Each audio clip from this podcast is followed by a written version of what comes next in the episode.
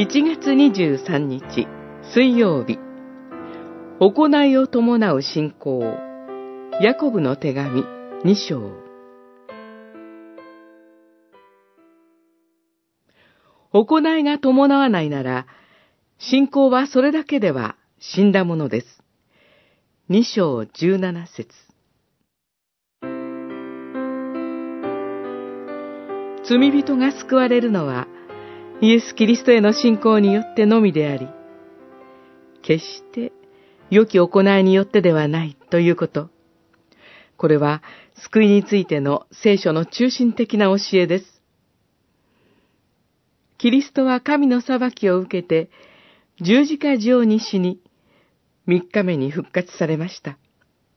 それは私たちがこのキリストのみを自分の救い主と信じて救われるためです。キリストを信じるとは、単に頭の中で聖書の教えを本当だと思う。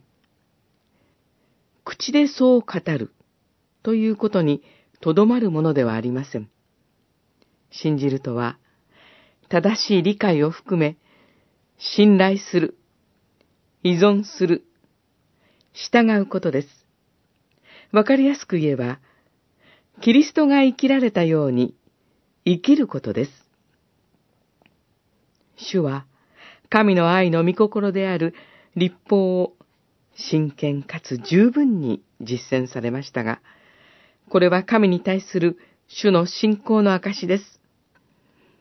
私たちもキリストにあって、精霊に導かれて、聖書に掲示されている神の御心を可能な限り実践することが重要です。